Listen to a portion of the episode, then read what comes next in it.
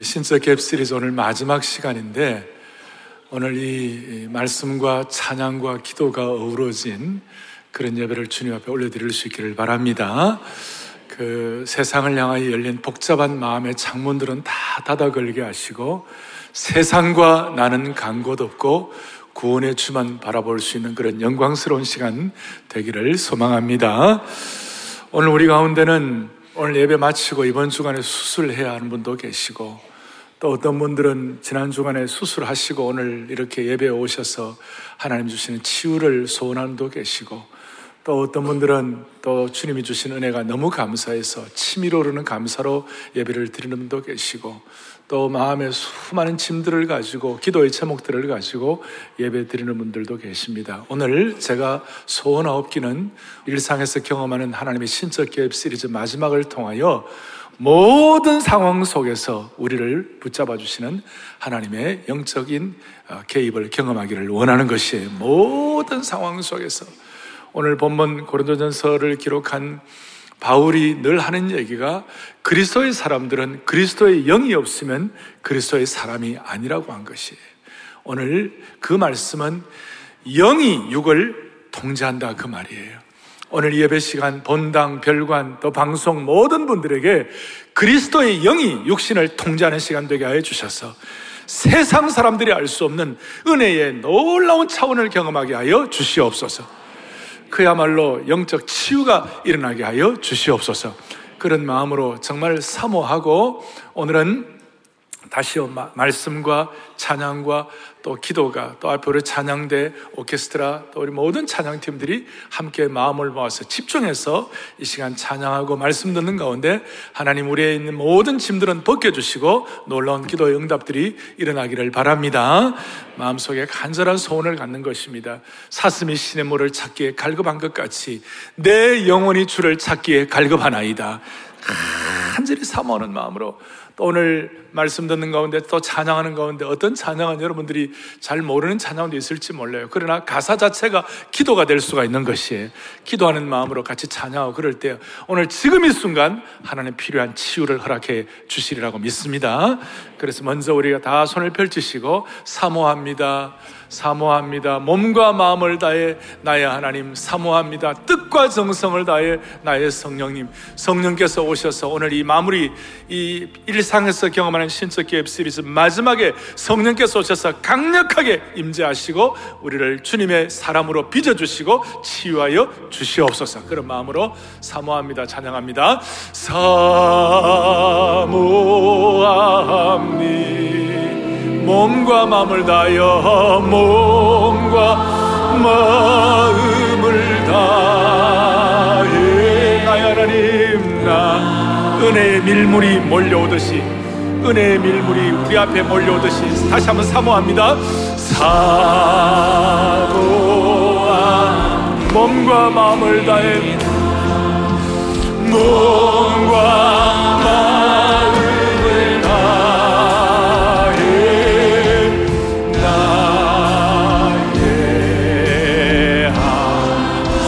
합니다. 뜻과 정성을 다하여 사모합니다.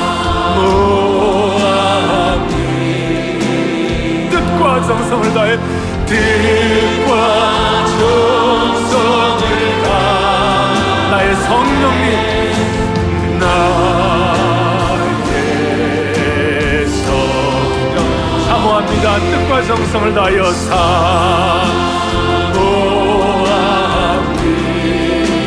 뜻과 정성을 다해 뜻과 정성을 다해 나의 성령님 나의 성 존귀한 주보혈이 하네 전기가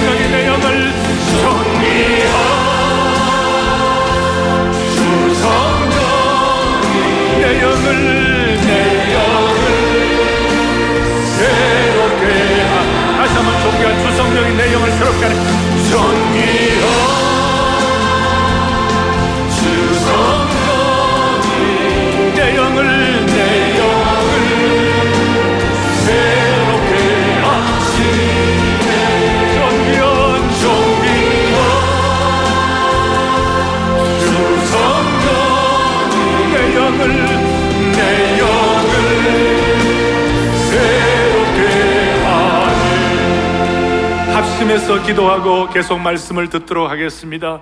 오늘 말씀과 찬양과 기도가 잘 조화되어서 4차 산업혁명 시대, 초영성의 시대에 이 모든 흐름들을 감당할 수 있는 능력을 받게 하여 주시옵소서. 우리 성도들 모든 상황 속에서 오늘 주님의 음성을 듣게 하여 주시옵시고, 모든 상황 속에서 치유받게 하여 주시옵소서. 사슴이 시냇물을 찾기에 갈급한 것 같이 우리의 영혼이 갈급한 시간이 되게 하여 주시옵소서. 그런 마음으로 주여 성령의 은혜를 주옵소서. 신석계의 마무리로 주여 성령의 은혜를 두 번 크게 외치고 기도하겠습니다. 주여 성령의 은혜를 주옵소서. 주여 성령의 은혜를 주옵소서. 하나님 아버지, 하나님 아버지. 살아계신 하나님 아버지, 오늘 이 시간 우리의 심령이 주님만을 향하여 집중하는 시간 되게 하여 주시기를 원하옵나이다. 은혜의 대합창을 경험하게 하여 주시옵시고, 우리 모두가 다 이 시간을 통하여 신적 개입 마지막 시간 피상적인 신앙생활을 탈피하게 하여 주시옵시고, 우리의 몸과 우리의 영과 우리의 온 전체가 온전히 성령께 의탁되는 시간 되게 하여 주시옵소서. 필요한 치료와 필요한 능력을 경험하는 놀라운 하나님의 임재의 역사를 경험하는 시간 될 수 있도록 도와주시옵소서. 부족한 종은 십자가 뒤에 감추어 주시고 주님의 심정을 깨닫는 시간 될 수 있도록 은혜 주시기를 원하오며 우리 주 예수 그리스도 이름 받들어 간절히 기도 올리옵나이다. 아멘. 찬양과 기도 이후에 진리의 말씀을 깨닫는 시간을 갖도록 하겠습니다. 오늘 말씀의 제목은 성령의 사람만이 이해할 수 있습니다라는 제목인데 다른 말로 하면 육신의 사람, 세상은 알지 못한다. 그 말. 세상은 알지 못하는 신앙의 비밀. 육에 속한 사람은 이해하지 못한다. 그런 뜻이에요. 이게 무슨 말이냐? 오늘 보면 14절에 보니까 14절 본문 앞에 이렇게 나와 있습니다. 육에 속한 사람은 하나님의 성령의 일들을 어떻게 해요? 받지 아니한다. 육에 속한 사람은 하나님의 성령의 일들을 받지 아니한다. 우리 가운데 물론 그런 사람은 없겠지만 오늘 이런 예배를 드릴 때에 여러분 이 4차 산업혁명 시대에 이 초영성의 시대에 어떻게 우리가 감당을 하겠어요? 이런 찬양과 기도와 말씀이 어우러진 이 시간에 혹시라도 우리의 마음에 조금이라도 좀 이해가 되지 않는 부분이 있다면 어떻게 보면 영의 눈이 열리지는 않는 것이에요. 다시요. 육에 속한 사람은 성령의 일들을 받지 아니야. 받지 아니한다는 말은 영어로 볼래 환영하지 아니한다. 억셉트하지 아니한다. 이해가 안 된다. 왜 그런가? 그 일이 뭐냐? 이는 그 이유는 그것들이 그에게는 어리석게 보였다. 그 말이에요. 이와 같이 예배를 드리고 집중하고 성령님을 사모하고 성령님을 통하여 모든 상황 속에서 우리를 치유하시고 새롭게 하신 이 일들이 이해가 안 되고 어리석게 보이는 것이 가치가 없어 보이는 것이 그러나 오늘 저희들은 이것이야말로 참으로 주님 가치가 있는 일인 줄로 믿습니다. 우리의 마음이 이리 열려 있는 것이에요. 육에 속한 사람들은 이것이 어리석게 보이지만 성령의 역사가 있는 사람들은 이것이 참으로 가치 있게 보이는 은혜를 주신 주님을 찬양합니다. 성령의 능력으로 변화되지 않는 사람을 육신에 속한 사람이다. 육적인 사람이다. 육에 속한 사람은 얘기를 해요. 대표적으로 유다서 1장 19절에 이런 내용이 나와 있습니다. 같이 보겠습니다. 이 사람들은 분열을 일으키는 자며 육에 속한 자며 성령이 없는 자니라. 자, 뒤에서부터 한번 해석해 보십시다. 성령이 없는 자들을 뭐라고 얘기합니까? 육에 속한 자다. 육에 속한 자다. 그리고 육에 속한 사람들의 특징이 뭐예요? 분열을 일으키는 사람이다. 이런 사람들만 들어가면 하나님과 관계가 막 그 하나님과의 관계가 이간이 되고 또 공동체가 막 깨어지고 공동체가 상처를 받고 막 이런 일들이 일어나고 이런 사람들이 들어가면 사람과 사람 사이에 가정 사이에서 어려움이 막 생기기 시작하고 이런 일들이 일어난다는 거예요. 이게 육에 속한 사람의 특징이라는 것이에요. 그래서 육에 속한 사람은 겉으로 볼 때 대단하다 할지라도 육에 속한 사람은 이 하나님의 일을 분별하지 못하니까 요한복음 3장에 보면 니고데모라는 그 당시에 이스라엘의 스승과 지도자가 예수님을 찾아왔어요. 와가지고 어, 주님 앞에 뭐 묻는데 주님 뭐라고? 너가 땅의 일도 분별을 못하는데 하늘의 일을 어떻게 분별하겠느냐고. 너 영적으로는 눈이 열리지 않았으니 어떻게 영적인 일을 깨달을 수가 있겠냐고 그런 얘기를 했어요. 그런데 앞에 10절에 뭐라고 되었냐면 성령은 모든 것 곧 하나님의 깊은 것까지도 통달하시니라 그랬어요. 육에 속하지 아니하고 영에 속한 이 성령에 대해서 눈이 열린 사람은 하나님의 깊은 것에 통달한다. 하나님 깊은 것이 뭐예요? 바울 사도는 그 당시에 최고의 지성인이었어요. 바울은 그 당시에 최고의 철학자였어요. 그런 그가 하나님의 깊은 것에 통달하게 되니까 바울 사도의 육신의 눈에 비늘이 벗어지니까 놀라운 선포라는 것이 그것이 뭐냐? 철학적으로 깊은 소양을 갖고 있는 소수의 사람만이 깨달을 수 있는 것들이 아니고 돌을 닦아서 얻을 수 있는 것이 아니라 영의 눈이 열린 사람들, 성령님을 통하여 하나님의 깊은 것을 깨달은 사람의 특징이 무엇인가? 바로 앞장 18절에 이렇게 나와 있어요. 십자가의 도가 멸망하는 자들에게는 미련한 것이지만 구원을 받는 우리에게는 하나님의 뭐가 된다고요? 능력이 됩니다. 능력이 됩니다. 성령의 눈이 열리지 않는 사람에게는 십자가의 도가 미련하고 가치가 없이 보이지만 성령께 눈이 열린 사람에게는 십자가의 도가 하나님의 능력이 된다는 것이에요. 그리고 곧 이어서 십자가의 도가 유대인에게는 거리끼는 것이지만 이방인에게는 미련하게 보이는 것이지만 믿는 자에게는 하나님의 능력이 되고 하나님의 지혜가 되는 것이에요. 그래서 바울은 이 성령님을 통하여 하나님의 깊은 것에 통달하니까 바울은 갈라디아서 6장 14절에 도장을 찍는 거예요. 뭐라고 도장을 찍는가? 이렇게 나와 있어요. 같이 보겠습니다. 그러나 내게는 우리 주 예수 그리스도의 십자가 외에 결코 아멘. 십자가 외에는 자랑할 것이 없다고 도장을 탁 찍는 것이. 그러니 오늘 우리가 성령 받아 뭐 하겠어요? 뭐 어떤 사람이 성령 받는 사람이에요? 우리가 성령 받는 사람임을 뭘로 증명하는 거예요? 당신은 어떻게 성령의 사람인 것을 증명할 수 있습니까? 라고 물을 때 뭐라고 답을 할 거예요? 오늘 바울은 성령의 깊은 것을 통달하게 되니까 딱 하나예요. 십 자가에 대해서 십자가 외에는 결코 자랑할 것이 없는 사람이 된 것입니다. 할렐루야. 그러니 우리 이렇게 말을 했어요. 당신은 성령의 사람입니까? 라고 물을 때에 거기에 대한 답은 뭐냐? 내 인생의 전 존재가, 내 인생의 전 존재가 십자가 위에 있느냐라고 물어봐도 되는 것이에요. 그러니 저와 여러분의 삶에 정말 성령의 역사의 깊은 곳에 통달할 때 십자가의 신비와 십자가의 비밀이 깨달아지기를 원하는 것이에요. 이것이 부부 간의 갈등도 이거 외에는 다른 해결할 길이 없어요. 십자가의 은혜가 있어야 부부 간의 갈등도 해결할 수 있는 것이에요. 아멘을 안 하시네요, 여러분. 다시요. 십자가의 은혜가 깨달아져야 십자가의 신비가 깨달아져야 부부 간의 아픔도 해결할 수가 있는 것이에요. 예. 여러분 십자가의 은혜가 뭐예요? 말도 안 되는 상황에서도 나는 날마다 죽노라고 고백하는 것 십자가의 은혜예요. 이 십자가의 은혜를 깨달으니까 무슨 일이 벌어지느냐? 웬 말인가 날 위하여 주도록 하셨나? 그게 보면 십자가의 은혜가 있으니까 뭐라고 되어 있는가 하면 나 십자가 대할 때에 그 일이 고마워. 내 얼굴 감히 못 빼고 못 들고 눈물 뿌리도다. 이런 은혜가 있으니까 십자가의 신비가 깨달아지니까 그것이 바로 성령의 깊은 것을 통달하는 것입니다. 바로 이어서 늘 울어도 눈물로서 못 갚을 줄 알아. 몸 밖에 드릴 것 없어 이 몸 바칩니다. 나는 날마다 죽노라. 자아가 깨어진다는 것이 자기의의가 정리된다는 것이 주님을 주인으로 모신다는 것이 쉬운 거 아니지만 우리가 성령 받아 뭐 하겠느냐 다른 것이 아니라 오늘은 이, 이 시점에서 2019년의 이 중요한 시점에서 저와 여러분들의 마음속에 이 한 해 동안 십자가의 깊은 신비가 더 깊이 깨달아지게 하여 주십시오.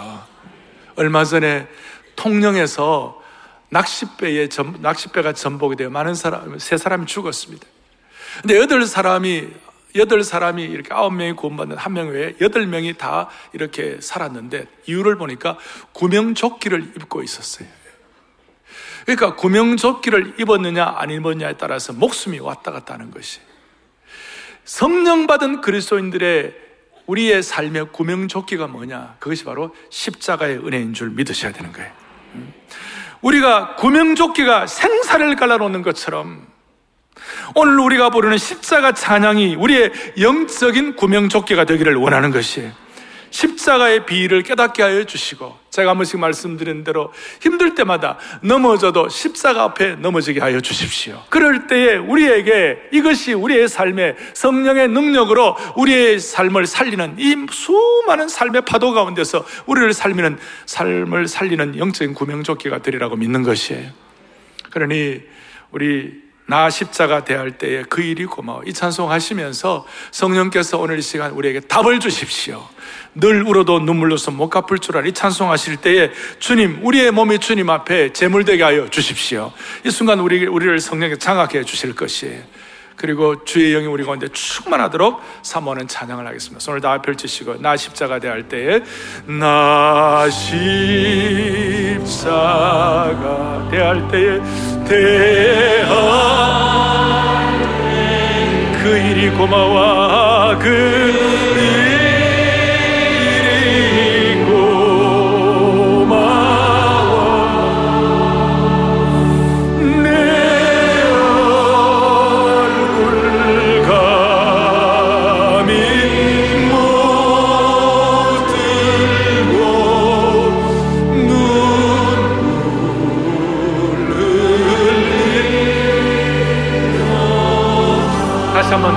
나 십자가 대할 때나 십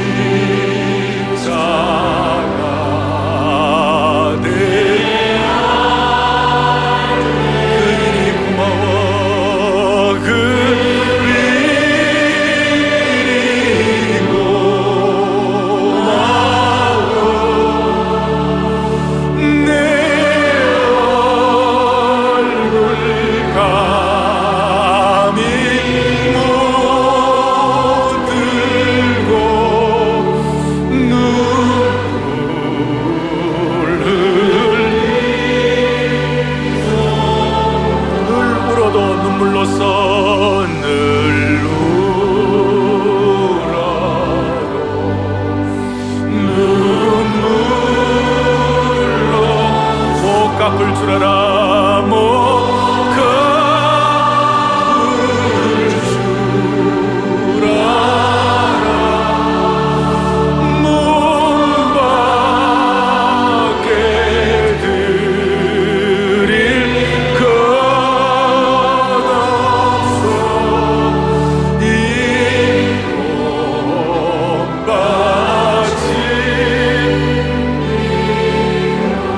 적용하는 마음으로 내가 주인 삼은 모든 것 내려놓고 내가 주인 삼은 모든 것 내려놓고 내 주 대신 주 앞에 나가 내가 사랑했던 모든 것 십자가의 은혜로 주님 삼은 모든 것 내가 주인 삼은 모든 것 내려놓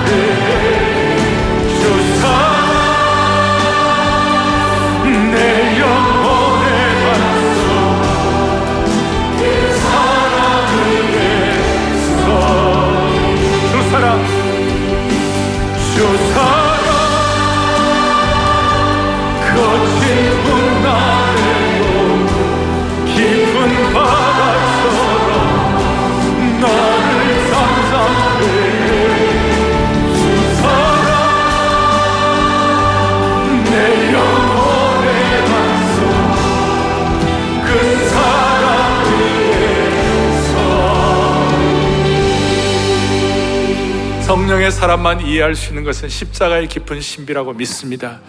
여러분 이 세상에도 제대로 귀한 일을 하려면 딱 두 가지가 필요해요. 첫째는 뭐냐면 시대 정신이에요. 이 세상을 4차 산업혁명 시대 우리는 어떤 시대적 소명을 가지고 비전 갖고 살아야 하나. 또 하나는 죽음을 통과한 삶의 체험이에요. 죽다가 살아야 돼요.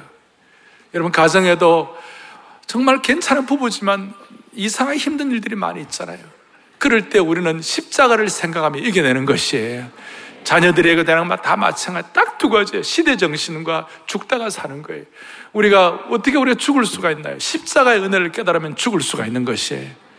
그럴 때 그 사람을 하나님이 시대적인 인물로 쓰시는 것입니다.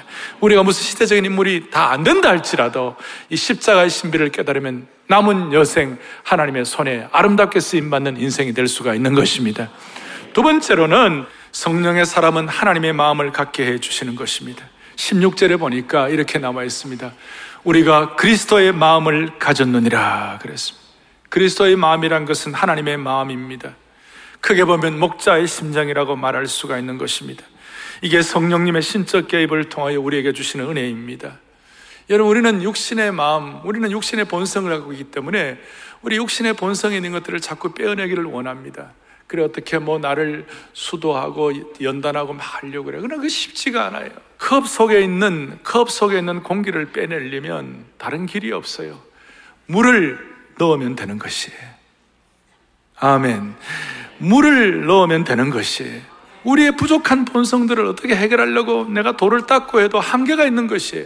성령께서 주시는 그리스도의 마음을 넣으면 되는 것이에요. 그러니까 내 속에서 그리스도의 마음이 역사하면 되는 것이에요. 이것이, 이것이 놀라운 신비한 것이에요. 우리가 옆에 있는 형제의 마음을 잘 모르는 이유는 우리가 그 형제의 마음을 갖고 있지 않기 때문에 부부가 같이 살아도 속을 잘 모르는 이유가 뭐냐? 아내는 남편의 마음을 갖지 아니하고 본인의 마음만 갖고 있고 남편도 아내의 마음을 갖지 않고 껍데기만 갖고 있기 때문에 그렇게 껍데기만 서로 연결되는 것이 우리 속에 우리 육신의 마음만 갖고 있으면 하나님을 잘 알 수가 없어요. 내 마음에 내 마음만 가득하면 하나님의 마음, 하나님의 심정, 성령 주시는 마음을 가질 수가 없어요. 그러니까 우리의 마음 속에 요한복음 14장에 말씀한 것처럼 성령이 오시면 14장 17절에 성령이 오시면 그가 너희와 함께 계시고 너희 속에 계시겠다고 약속하신 줄 믿으시기 바라는 것이. 우리 속에 그리스도의 마음은 성령이 주시는 것이에요. 그리고 이것은 위에서 주시는 것이에요. 할렐루야. 위에서 주시는 것이에요. 어떤 타 종교는 열반이라고 있어요. 열반. 이것은 한 고승이, 한 수도승이 그야말로 자기를 돌을 닦고 최선을 다하고 자기를 깨뜨리고 정말 정말 용을 써서 그래가지고 어떤 초월의 경지에 이른다, 해탈의 경지에 이른다는 것이에요. 그러면 세상의 고뇌와 고통이 와도 마음이 동조가 된다든지 혹은 육신의 정욕을 어느 정도 극복할 수 있다는 것이에요. 그래 이것은 어느 정도 특별한 수준의 사람, 그때 아멘 하면 안 돼요, 여러분. 이것은 어디까지나 특별한 수준의 사람이라든지 특별한 수도성이라든지 특별한 인간, 사람이 깨닫는 것이에요. 그런데 여러분 그 깨달음이 얼마나 오래 가겠어요? 그게 10년을 가겠어요? 20년을 가겠어요? 우리는 인간이 뭔지를 잘 아니까. 그러나 성령해 주시는 마음, 기독교의 진리는 내가 깨닫는 것이 아니라 세상의 영이 아니라 성령께서 우리에게 하나님의 마음을 주시는 것이에요. 성령의 마음을 주시는 것이에요. 그리스도의 마음을 주시는 것이에요. 이럴 때 이상하게 내 마음에 평안이 있는 것이에요. 웬만한 어려움도 극복할 수 있는 힘을 주시는 것이에요. 어려워도 찬양하게 되는 것이에요. 어려워도 예수님만으로 만족을 누린다고 고백을 하는 것이에요. 이거는 희한한 것이에요, 여러분. 이거는 남녀노소 차별이 없는 것입니다. 주님이 이 마음을 주시면 인간의 조건과 유무식, 남녀노소, 심지어 노예도 자유인도 상관없이 깨닫는 축복을 받게 되는 것이에요. 그래서 기독교는 주님이 주신 이 마음을 계시의 마음을 주신다 그렇게 얘기하는 것이에요. 만약에 이 마음을 어떤 지식이 많은 사람만 깨닫는다든지 세상적으로 의롭고 대단한 사람만 깨닫는다든지 어떤 대단한 수준에 올라간 사람만 깨닫는지 그렇다면 우리는 절망할 수밖에 없을 때가 많이 있을 거예요. 만약에 그렇다면 어거스틴처럼 어머니에게 불효하고 그냥 결혼도 안 하고 아이를 낳고 방탕하고 술, 뭐 엉망이었죠. 그런 사람이 어떻게 하나님이 주시는 마음을 깨달을 수가 있겠어요? 그것은 성령이 주시는 거니까 어느 날 로마서 13장 14절 갑자기 깨닫는 거예요. 오직 주 예수 그리스도로 옷 입고 정욕을 위하여 육신의 일을 도모하지 말라. 성령이 주시는 마음이었어요. 주님이 이 마음을 주시면 인간적인 조건이 깨어지고 벽이 다 무너지는 줄 믿습니다. 무식한 사람도 유식한 사람도 여자도 노예도 어린아이도 예외가 없다는 것이에요. 저도 초등학교 4학년 때 이 은혜를 깨달았어요. 이 은혜를 깨닫고 난 다음에 하나님 주시는 그 마음 때문에 주님을 믿게 되고 고백되니까 그 은혜 받고 난 다음에 방학 때인데 7월 달에 여러분 성경학교 은혜 받고 방학 때인데 저희 아버지 서재에 가서 한 달 내내 울었어요. 웬 말인가 날 위하여 주도록 가셨나. 그 다음에 주 달려 죽은 십자가 찬송하면서 초등학교 4학년이 죄가 얼마나 많길래 한 달 동안 내내 일을 하겠어요. 그거는 사람의 마음이 아니라 누구의 하나님이 주신 마음이 되는 것이에요. 성령이 주시는 마음이에요. 그래서 오늘의 마음 속에 주님의 마음을 주시옵소서. 그리스도의 마음을 주시옵소서. 그래서 우리가 어린, 어린아이들이 신학의 신자도 몰라요. 계시가 뭔지 몰라요. 그런데도 하나님의 그 마음 주시면 되는 것이에요. 오늘 이 시간 주님의 마음으로 이 예배당을 충만하게 해주시기를 원하는 것이 이것이 바로 본어게 난 것이고 이것이 바로 주님이 내 마음속에서 역사하시는 것이에요. 새로운 피조물이 되는 것이에요. 세 번째로는 성령님은 우리에게 분별력을 주시는 것이에요. 오늘 14절 뒷부분에 이렇게 말씀하고 있는 거예요. 모든 것들이 육에 속한 사람은 성령의 일들을 받지 아니하고 그 어리석게 보이지만 알 수도 없지만 그러한 일은 영적으로 뭐예요? 분별되기 때문이다. 영적으로 분별한다는 말은 성령님은 우리에게 분별력을 갖게 하신다 그런 뜻이에요. 바울은 이는 은혜를 받아가지고 영적으로 분별력을 가지니까 통찰력을 갖게 되니까 자랑할 것이 십자가밖에 없다고 고백을 하게 된 것입니다. 무슨 말이냐? 성령의 역사가 있습니다. 신적 개입을 하면 우리에게는 판단 기준이 달라진다는 것이에요. 그러니까 바울은 이 판단 기준이 달라지니까 그리스도 예수의 사람들은 그 육체와 함께 그 정과 욕심을 십자가에 못 박았다. 이게 판단 기준이에요. 우리에게 판단 기준이 얼마나 중요합니까? 사람들이 우리에게 어떤 충고를 한다고 하십시다. 그 충고할 때 우리가 어떤 판단 기준을 가지고 반응을 해야 합니까? 판단 수준이 낮은 사람에게는 높은 수준의 판단이나 높은 수준의 충고가 어리석고 가치 없다고 생각할 거예요. 그러니까 판단 수준이 있으면 그 어리석은 판단을 하지 않는 것이죠. 어떤 회사의 사장이 너무 큰 어려움을 당했어요. 회사가 망할 위치가 되어갖고 거의 그냥 뭐 이렇게 정말 세상 살 어떤 의욕이 없을 정도로 고통을 당하고 완전히 거의 망했어요. 마음 한 구석에서 이래 사람 뭐하냐? 한강물에 들어가 빠져라. 이래 사람 뭐하냐? 저 높은 회사 빌딩 위에서 던져, 내 몸을 던져 내리라. 어떤 그런, 그런 막 마음의 생각이 들고 그런 생각들이 막 마음을 사로잡는 거예요. 그 순간 지혜로운 자라면 판단하면 아니지. 내가 내 가족을 생각하고 그러면 안 되지. 그게, 그게, 그 판단 기준이 달라져서 그렇지. 나는 가족 생각하면 그러면 안 되는 거야. 그러면서 어떻게 합니까? 뛰어내리지 않는 것이 황금물에 안 빠지는 것이에요. 가족을 잘 보살핀다는 것이 더 중요한 판단이기 때문에 분별력이 생긴 것이. 성령의 역사가 없으면 십자가가 어리석게 보이고 바보같이 보이는 것이에요. 그러나 성령의 역사가 있으면 이 십자가의 은혜에 대해서 판단력이 생기기 시작하는 것이에요. 오늘 사랑하는 교우 여러분들에게 이 한 해 동안 성령해 주시는 지혜와 판단력을 주시기를 바라는 것이에요. 몇 년 전에 저희 교회 부교육자의 다섯 살짜리 아이가 엄마가 주스를 만들려고 믹서기를 돌리는데 옆에 있다가 엄마가 잠시 한눈을 파는 사이에 믹서기 안에 오른손을 집어넣어 버렸어요. 여러분 그 아이 손이 어떻게 됐겠어요? 응급실에 실려가가지고 15바늘 이상 깨매고 지금은 괜찮대요. 안심하세요. 제가 암여배 때는 이 얘기를 못해가지고 계속 좀 고민하는 분들이 많았어요. 그런데 믹서기가 얼마나 위험한지 판단적이 없는 거예요, 다섯 살짜리가. 그런데 이제 이 아이는 그 교훈을 받고 난 다음에 그 다음에는 믹서기 옆에는 아예 가지도 않는 것이 얼씬도 하지 않은 것이 우리가 이런 얘기를 들으면 막 가슴이 막, 막 막 이렇게 신경이 막 곤두서잖아요. 우리는 육신의 것에는 이렇게 민감하지만 영적인 일에는 판단에 너무 둔감한 사람들이 많아요. 죄에 지금 발을 들여놓고 있으면서도 아내 이외에 다른 여자와 관계를 하고 있으면서도 그것이 어떻게 보면 믹서인지도 모르고 손가락을 집어넣는 그런 일들이 있을 수가 있는 것이. 사랑하는 교우들이여 성령이 오셔서 우리에게 지혜로운 판단력을 주시기를 바라는 것이. 우리는 오늘 이 4차 산업혁명 시대에 이 시대를 우리가 다 감당할 만한 능력도 없고 우리는 모든 것을 다 감당할 만한 지혜도 없어요. 그러나 한 가지 성령께서 오셔서 우리에게 지혜로운 판단을 주시기를 바라는 것이 잘못된 믹서기 옆에는 가지 않는 판단을 주시기를 바라는 것이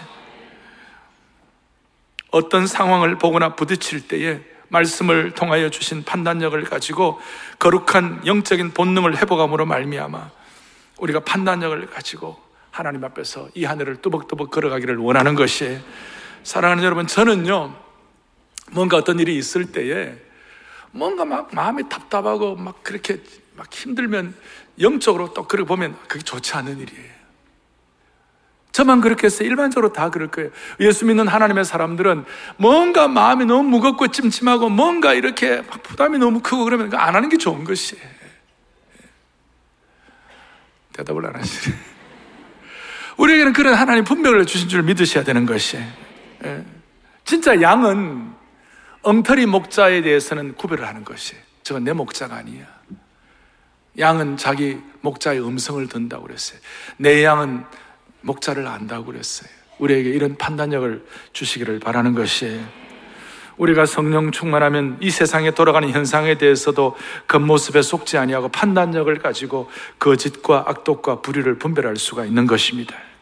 오늘 이 예배에 참석한 모든 성도들 이런 진리를 분별하는 판단력을 주시기를 원하는 것입니다. 그리고 이런 분별력을 갖고 있으면 어려운 일도 전화 위복의 역사를 가질 수가 있습니다. 제가 우리 권사님 이메일 하나를 받았는데 이 권사님은 대학에서 34년간 봉직을 했어요. 이제 은퇴를 하시게 됐어요. 그래서 지난주일, 지지난주일 어떻게 살아야 하나? 이제 내가 은퇴하는데 65세가 되면 어떻게 살아야 하나? 주님 말씀을 달라고 그렇게 하는데 항상 오면 주일날 예배 오시면 그, 그 오늘 말씀의 본문이 뭔가 그걸 늘 몇 번 읽고 그렇게 말씀을 듣는데 오늘 무슨 말씀을 주실까? 그런데 이제 말씀을 듣는데 창세기 22장 지난주에 하면서 아브라함의 눈을 들어 본즉 그것이 그 본문 가운데 눈에 이렇게 딱 들어오더래요. 근데 설교를 듣는 가운데서 그 다음 뭐예요?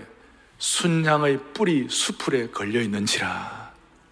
그래 제가 말씀드렸죠. 아브라함이 나이가 많아 자기 힘으로는 순양을 잡을 수가 없어서 하나님이 딱 그 뿔을 수풀에 딱 걸리게 해가지고 하나님께서 그 아브라함이 잡고 재단에 올릴 수 있도록 준비시켜 주셨다. 그것이 막 눈에 들어오더래요. 예. 주님 은퇴하지만 하나님께서 내 인생에 또 필요한 것은 필요한 순양을 수풀에 걸려가지고 내게 주실 줄로 믿습니다. 막 그런, 그런 마음이 확신이 생겨더래요. 그리고 딱 은퇴하고 바로 이어서 어떤 분이 오퍼가 왔대요. 이거, 이거 하는데 리뉴얼을 하는데 당신이 여기에 좀 같이 참여하면 좋겠습니다. 저는 그런 메일을 보면서 참 고맙다. 하나님이 우리 성도들에게 말씀을 통한 판단력을 주신 주님을 찬양합니다. 네. 여러분, 우리의 마음 속에 한결같은 소원으로 주여 성령이 주시는 판단력을 허락하여 주시옵소서. 그리고 희한하게도, 희한하게도 성령이 주시는 판단력을 가지면 무슨 일이 벌어지는가? 나는 낮추고 주님은 올라가고, 나는 깨어지고 주님은 올라가고, 주님께 우리의 고리를 양도하게 하고, 희한하게도 분별력을 갖는 사람은 자기는 낮아지고 주님은 높아지고, 그런 축복을 받게 되는 것이에요. 그래서 우리 이 시간 두 손 들고 찬양합니다. 다시 오실 왕 여호와께 나 주님만을 섬기리 헛된 마음 버리고 성령이여 내용은 충만하게 하여 주시옵소서.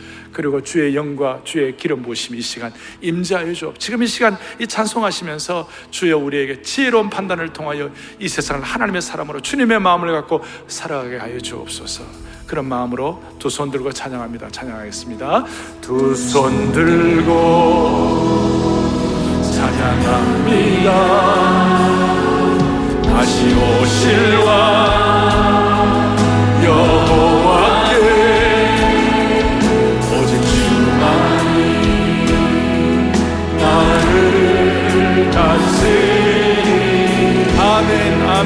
나 주님만을 섬기리. 나 주님만을 섬기리. 헛된 마음 버리고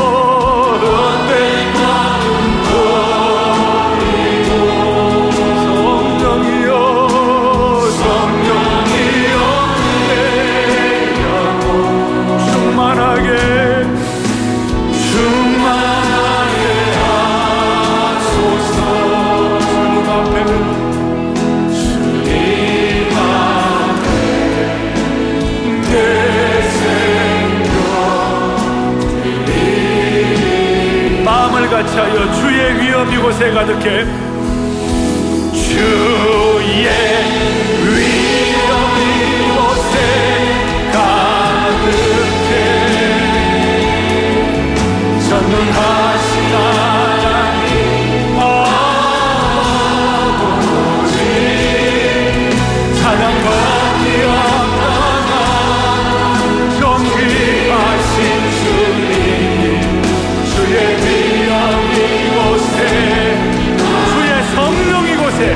성령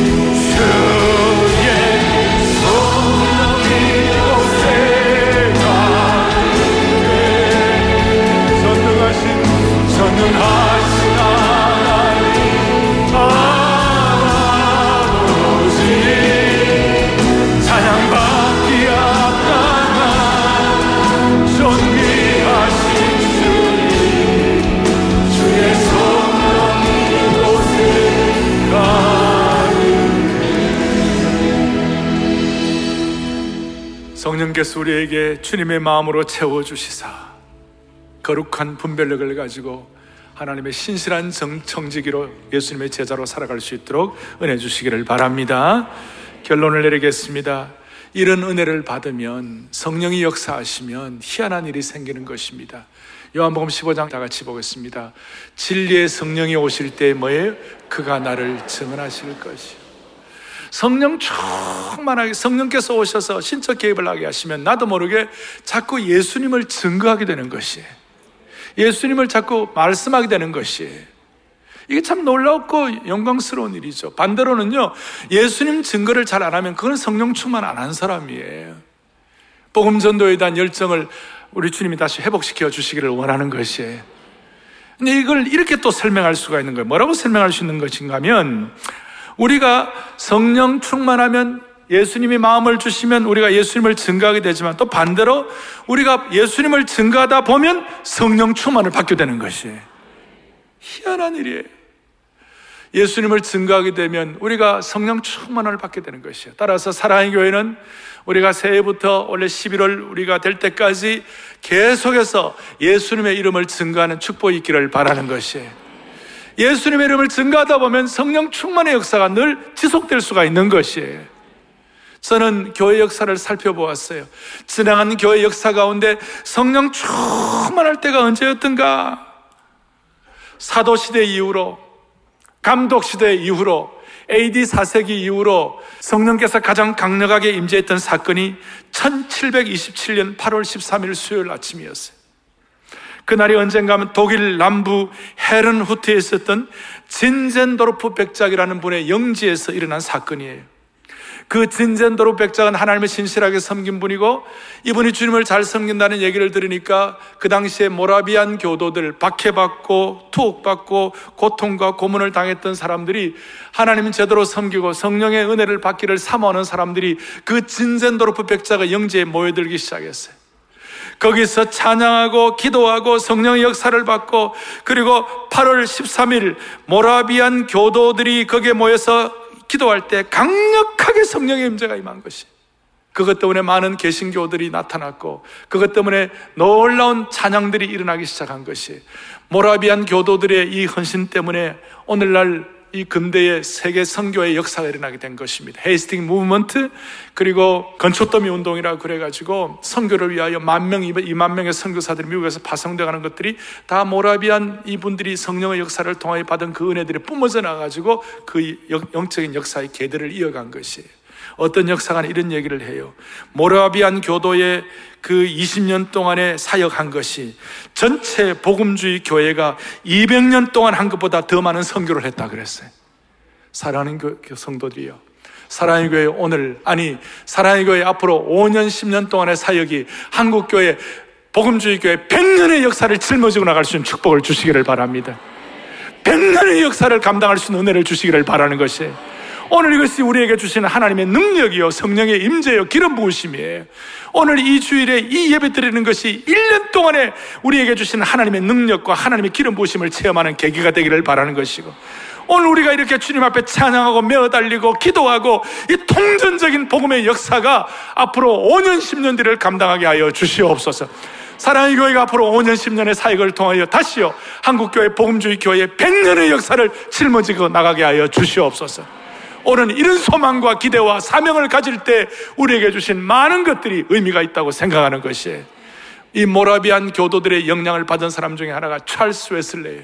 찰스 웨슬로는 그 이후에 수천 편의 찬양을 썼어요. 그가 쓴 찬양 가운데 그 당시로서는 최고의 어떻게 보면 최고의 현대적인 찬양이라고 할수 있는 만입이 내게 있으면 그입다 가지고 내 구주 주시는 종을 늘 찬송하겠네 이런 찬송을 썼어요. 사랑하는 교우들이여 만입이라는 게 뭐예요? 만개 입이 내게 있다 할지라도 하나님을 찬양하기에 부족합니다. 이거야말로 진짜 성령 충만한 사람이 할 수 있는 고백이라고 말할 수 있습니다. 내 은혜로 오신 하나님 날 도와주옵소서. 은혜의 밀물이 몰려오듯이 이런 찬양을 할 때 하나님께서 우리의 모든 짐을 벗겨 주시옵시고 세상 사람들은 결코 이해할 수 없는 성령의 기름 부으심으로 주님이 주시는 지혜로운 판단력을 가지고 하나님의 사람으로 이 세상을 힘있게 감당할 수 있으리라고 믿습니다. 여러분, 이런 마음을 가지고 우리 다 마음의 손을 가지고 만입이 내게 있으면 찬양을 주님 올려드리십시다. 만입이 내게 있으면 그 입 다 가지고 찬양하겠습니다. 만입이 내게 있으면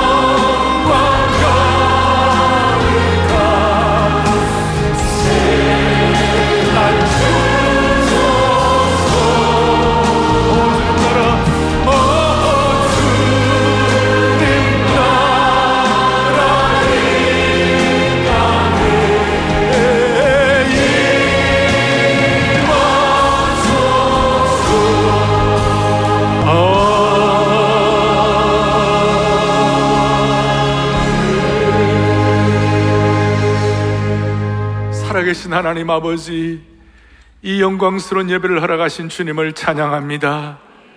우리 모든 성도들과 찬양대와 찬양팀과 부족한 종이 함께 마음을 모아 말씀과 기도와 찬양에 어우러진 예배를 드리게 하심을 감사합니다.